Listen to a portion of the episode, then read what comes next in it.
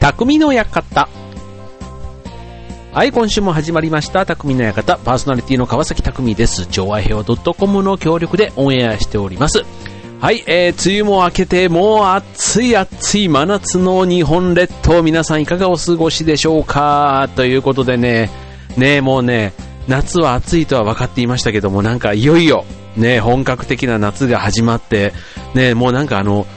今までだと、なんかプールとかも結構7月入っても、こう寒いってね、なんかあの、自分が子供の時なんて本当に7月って言ったらまだ意外と、あの、唇紫にしてこうプールに入ってたような、そんな記憶もありますけど、もう今は今年はね、もう6月ぐらいからでも本当になんか、あの、プールの水が気持ちいいなんて言ってね、子供たちが学校から帰ってきていたのを聞いていると、今年はね、去年並みになんかいよいよ覚悟した方がいいんじゃないかななんていうふには思うんですけど、ね、なんかあの、節電のね、動きがあってか、思いのほか、まだね、なんか電力が、ななんか持ってるような感じがして、ね、なんかすごいみんなの協力の成果の賜物というかね、なのかななんてちょっと思いつつ、なんかまだ夏が始まったばっかりなんで、ね、いよいよこの8月とかに入ってきたら、ね、どんな風になるのかなって、なんかちょっと、あの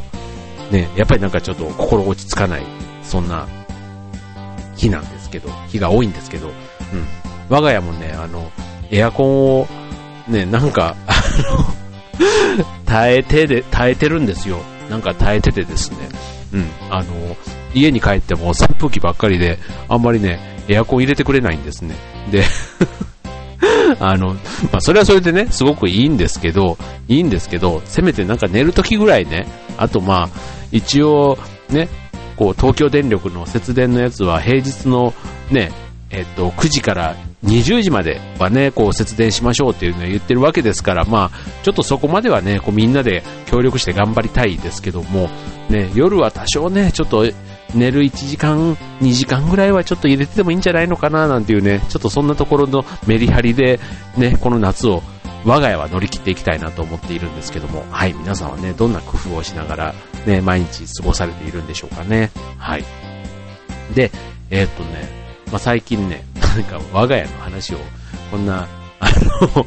公の番組でベラベラ喋ってるのもどうかなと思いつつ、あの、ちょっと話をしますとですね、最近ね、我が家のあの、子供の、まあ、上のね、娘がですね、えー、空手を始めまして、はい。で、空手っていうのは、まあ、なんでかっていう、まあ、ちょっときっかけもいろいろね、あるんですけども、あの、その入門した道場というのが、ちょうどあの僕が1月に映画の上映イベントをやって、そこであの第2部で出演してくれたその空手道場の、まあ、極真空手ですね、極真空手の団体の方がいて、まさに演舞を見せてくれたんですね。で、それがあの子供たちの中心にあったその演舞、50人ぐらい出演してくれたんですかね。はい、そんなイベントが第2部であったんですけど、まさにその道場に今回入門させていただくことになりまして、はい、もう今までその先生のこともね、なんとかさんなんつって呼んでいたところが、ちょっと次回お会いした時には、ね、娘がもう入門してお世話になってるわけですから、もう先生なんつって呼ばないとダメなのかなとか、そんなことも思いながら、あの、またね、今年は今年で、ね、新しい、こう、体験ができる夏なのかななんてね、こう、ね、子供が体験してるだけですけど、やっぱりね、親もなんだかんだ、ね、そこにこう巻き込まれていくとこってあるじゃないですか。うん、だからね、ちょっとまた、ね、新しい世界が、なんか親の立場からしても、なんかあるんじゃないのかなっていうので、ちょっとワクワクしたりするんですけどね。はい。あの、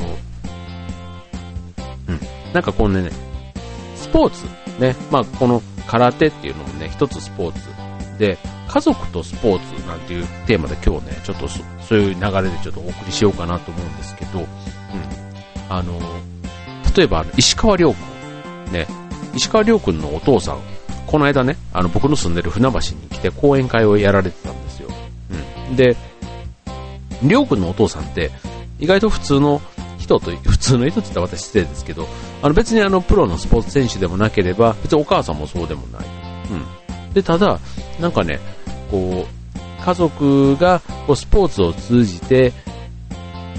こう、なんか繋がってる？うん。なんかそういう、なんか家族で一緒にやってるからスポーツが楽しくて、うん。で、あとはまた、親が子供のスポーツをこうサポートするところも、こう、なんか子供の興味があるものに、まず出会わせてあげて、そこを、こう別にあの、甘やかすでもなく、あの、わがままにさせるでもなく、普通に接して、うん、ただなんか本人のこう伸ばしたい、頑張りたいと思ってるところをこう、なんかアシストしてあげる。なんかそんなところ、ね、お父さんとやられてたみたいなんですけど、まあ、うん。でもね、やっぱりなんか、すごいそこにまあのめり込んでいったで、なんかね、いろんなスポーツをさせたらしいんですよね。それこそ野球、水泳、なんかいろんな、その中にゴルフがたまたまあって、で、ゴルフは、りょうくんがすごくあの、ハマった。で、またきっかけっていうのが、なんかその、あの、まあ、男の子も女の子もすでに反抗期ってあるじゃないですか。だからその反抗期対策みたいな形で、なんか親子で、親子のコミュニケーションのためにスポーツをさせたなんていうね、なんかそんなところがきっかけらしいですけども。はい。まあ、今日はね、ちょっとそんな話も、えっ、と、第、続いてのコーナーでもね、ちょっとしてみたいと思います。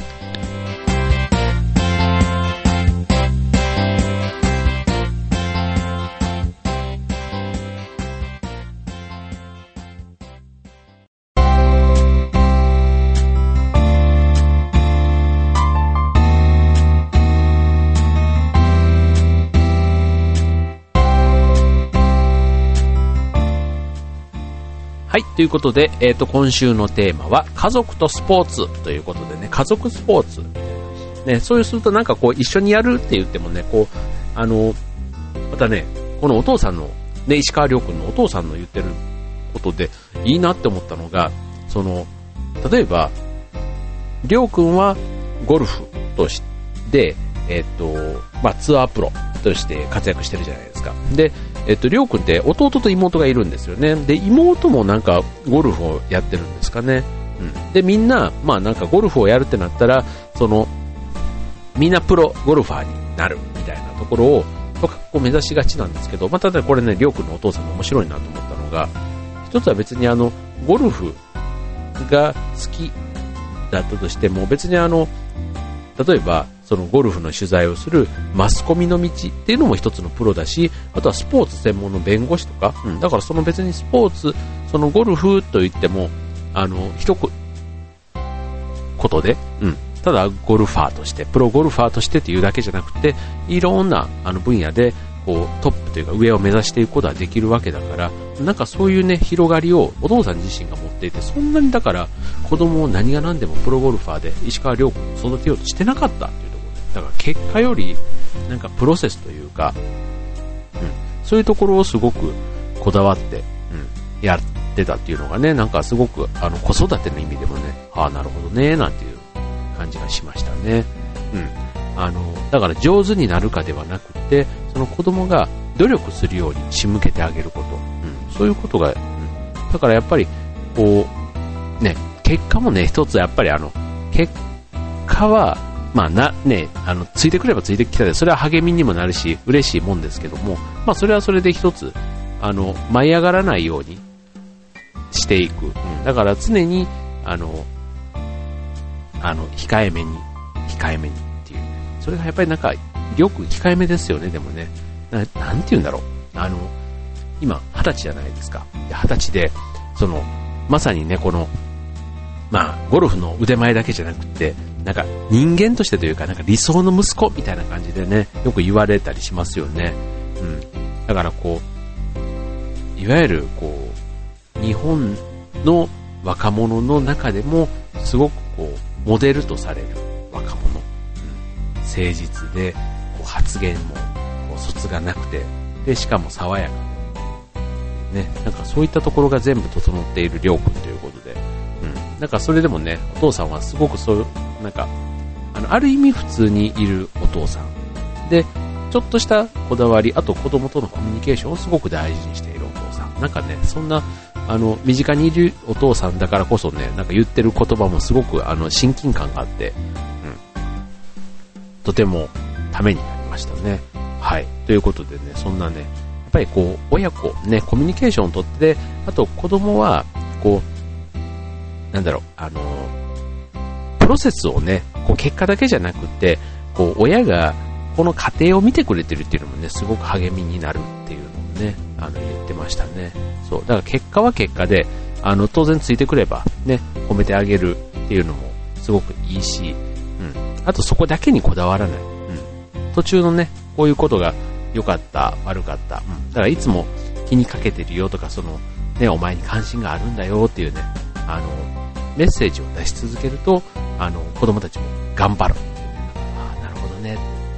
なんか見てくれてるとね、頑張るって、それ別に子供だけじゃなくて大人でもそうですよね。うん、すごくね、うん、なんか改めてそんなところの話を聞いて、そう、なるほど、思うところがありましたね。はい。じゃあ続いてのコーナーでは、えっ、ー、と、そんなね、えっ、ー、と、家族スポーツということでね、これね、ちょっと僕はたまたま今、小学生の子供が2人いるというところで、まずね、あの、家族スポーツの、あの、導入編というか、どんな、どんな感じで、まず、あの、スポーツとね、子供をなじませていったらいいのか、そんなね、コツが実はあるんですね。それを今日はおつ、伝授したいと思います。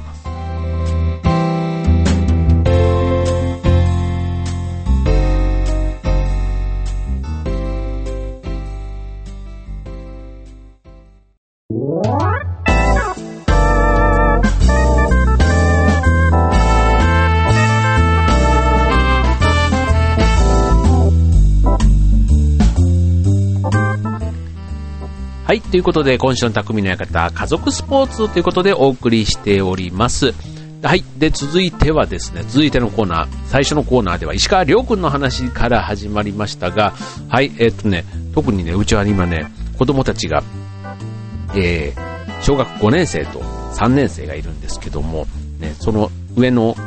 子がですね、今空手を始めたばっかりなんですけど、このね、実はあの、9歳から小学校の高学年で、9歳から12歳。この時って、あの、俗にゴールデンエイジって言われるんですね。で、神経のあの、神経の発達というか、要は運動神経とかね、そういうのが発達して、あの、ある程度安定してくる時期。だから、こう短期間でいろんなことをね、吸あの吸収というか習得できる時期なんですね。だから、ある意味、一生に一、あの、よくあの、三つ子の魂100までみたいなんで、こう、3歳から6歳のね、体験もすごくそこって大事なんですけども、またこの、えっ、と、こう能力を伸ばすみたいなところで言うと、この小学校高学年ってね、すごい重要な時期と言われているんですね。そう、だから、ある特定の、なんかこう別に、スポーツでも勉強でももしかしたらそうかもしれないですね。いわゆる基礎能力、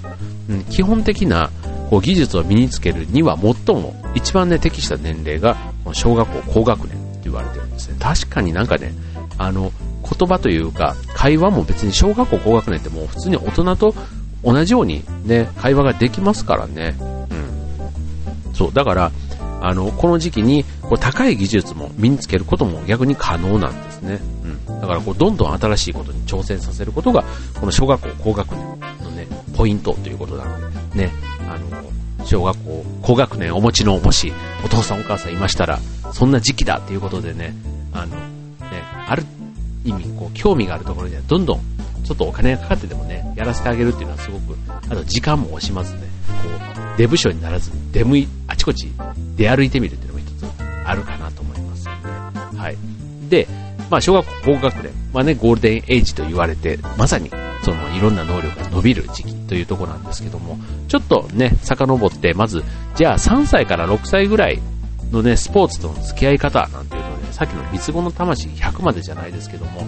あの、この時期っていうのは、本当に、あの、スポーツが好きになる、動く、体を動かすことが好きっていうね、そういう体験をたくさんさせてあげるといいって言われてるんですね。だから幼稚園のところですよね。小学校入るまで。だからこう、かけっこが楽しいとか、あの、こう、なんかこう、ジャングルジムに登るのが楽しいとかね。うん。そういうね、あの、スポーツをやりたいって思うようなきっかけ作りを、うん、してあげる。で、スポーツをして楽しい、なんかして、こう、達成感があったとか、そんな成功体験をたくさん積ませてあげると、うん、次、小学校に入った時にも、あんなことしたいって、こう、体を動かすことによって強くなるんですね。はい。それが、幼児期。ね、3歳から6歳ぐらいまで。で、続いて小学校低学年。ね、6歳から9歳ぐらいのところで言うと、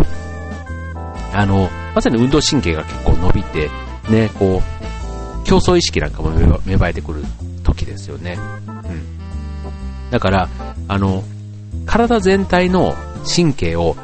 まんべんなく刺激してあげることがこの時期大事なんですね。だから、よくあの、特定のスポーツでね、過ごしていくっていうのもありだと思うんですけども、いろんなことね、体験させてあげるのすごくいいと思います。えっと、うちの場合は、あの、スイミングスクール、水泳をずっと幼稚園の頃からやってたんですけど、でもね、別にあの、それ以外でも、例えば一輪車とか、うん、なんか鉄棒とか逆立ちとかね、なんかそんなのもいろいろね、なんか、ね、逆立ちとか、ね、そういうのも一つあの、機械体操の基基礎みたいなところがありますし、うん、あとはそういう自転車というかね、一輪車なんかもバランス感覚とか、うん、そういうのを身につけるにはとてもいいと思いますしね。あとはバドミントンとか、ああいうなんか、バットとか持ったりして、こうね、野球というか、ボール遊びなんかしてみたりとかね、サッカーでボール蹴ったりとか、ね、そういうのをね、いろいろなんかやらせてあげるのが、この小学校低学年は、ね、よくって、あの、まあ、むしろね、興味のあるなしで、結構あの、好みが分かれる、そう時期じゃないですか。うん、だから、それで、で、もし子供が興味なくても、なんかセンスがあるものだったら、大人がね、こう、そこに工夫して、ね、うまく取り組ませてあげるなんていうのがね、この時期の、うまくこう、導くというか、誘導していく、うん、そういうのがこの時期の結構ポイントになるみたいですね。うん、だから体全体を使った体験、うん、いろんなことを体験させましょうと。で、さっきのゴールデンエイジの小学校高学年。で、続いては中学生になるわけですけども、中学生はね、またね、これもうね、反抗期がやってくるんですよ。反抗期。だからね、あの、もうね、こう褒めるのも難しいし、叱るのも難しい。もう体も成長するし、精神的にもいろいろこうね、バランスを崩すから、こうね、周りのこの声に対しても非常にね、こういろいろこう、ね、敏感になるんで、こう、ね、大人がこう判断したりとか、あとは、なんか評価したりすることもね、こう、なんか、あなたはこうだからこうとかしっかりしなさいみたいな、そういうことにもね、すごく過敏になるのが、まあ中学生ということでね、まあこの時期は、あの、こう自信をね、こう、まあ自分でも悩んだりする時期なんで、周りはなるべくそこをね、甘やかすず、ただ、まあ、最後はサポートしている。そんな形でね、まあ、じっくり見守る、そんな時期って言えるのかもしれないですね。はい。で、高校生になると、そういう意味ではもう、あの、精神的にも肉体的にもね、バランスが取れて、こう、落ち着いてくる時期ですから、まさに本格的なね、え、トレーニング、まさにあと筋肉の発達なんかもありますから、筋トレなんかもね、あの、大人のジムなんかもね、高校生になると、ね、実際利用できたりしますからね、うん、なんか、まさに理にかなっている感じですよね。なんかそういうのをね、えー、やっていく。なんか段階的に考えてね、こう家族と、家族としてスポーツをどう、スポーツとどう付き合っていくか。うん、あんまりこういうことってね、自分がその子供の時って 全然体育の授業なんかあんまり考えたことなかったんですけども、うん。例えば登山とかね、登山も一つスポーツじゃないですか。で、ね、たまに季節ごとにこう家族で行ったりしますけども、やっぱりそれはそれで楽しいですよね。うん。コミュニケーションという意味でも楽しいし、うん、いろんなね、あの、ただ別に坂を登ることが楽しいというわけじゃなくて、こう草木を見たりとか、ね、なんか山の美味しい空気を吸ったりとか、ね、綺麗な景色を見たりとか、ね、いろんなこう、あの、まあ、スポーツ以外のね、こういう、あの、美的な部分も刺激されるね、なんか、あの、まあ、スポーツ以外のね、いろんな紅葉って、あの、あるんだろうなって、うん。と思いますよ。うん。あと人との出会いとかね、仲間ができたりとか。そういう意味でね、こう家族でスポーツと楽しむ。家族でスポーツと楽しむ。スポーツを楽しむ。うん。これね、ぜひ、あの、今までやってなかった方は、これからぜひね、やってみてはいかがでしょうか。夏だったらね、海とか行ってみるのもね、一つスポーツの、うん。あの、別に海辺で遊ぶっていうのも一つね、立派な運動ですからね。はい。いいかなと思いますよ。はい。ということでね、えー、今日はちょっと家族とスポーツということで子供とのお付き合いについてお話ししましたが、まあ自分自身がね、結構体を動かしてないんだなんていう方はね、あのストレッチとかね、あの腹回りの肉が気になったなんていう方もね、そんな無理せず、あの、子供のペースでね、ちょっとずつあの体を動かしていくなんていうのもね、いいんじゃないかなと思いますよ。あと家で、こうストレッチとかね、あの、そういうのを一緒にやってみるとかね、あの、子供とかはね、すごい体柔らかいんで、こうね、もう股をこうね、ーっと開いて、一緒にね、こう、屈伸とか、屈伸というか、あの、前屈とかやったりするとね、結構あの、盛り上がりますからね。あの そんなコミュニケーション、スキンシップもね、一ついいんじゃないかなと思います。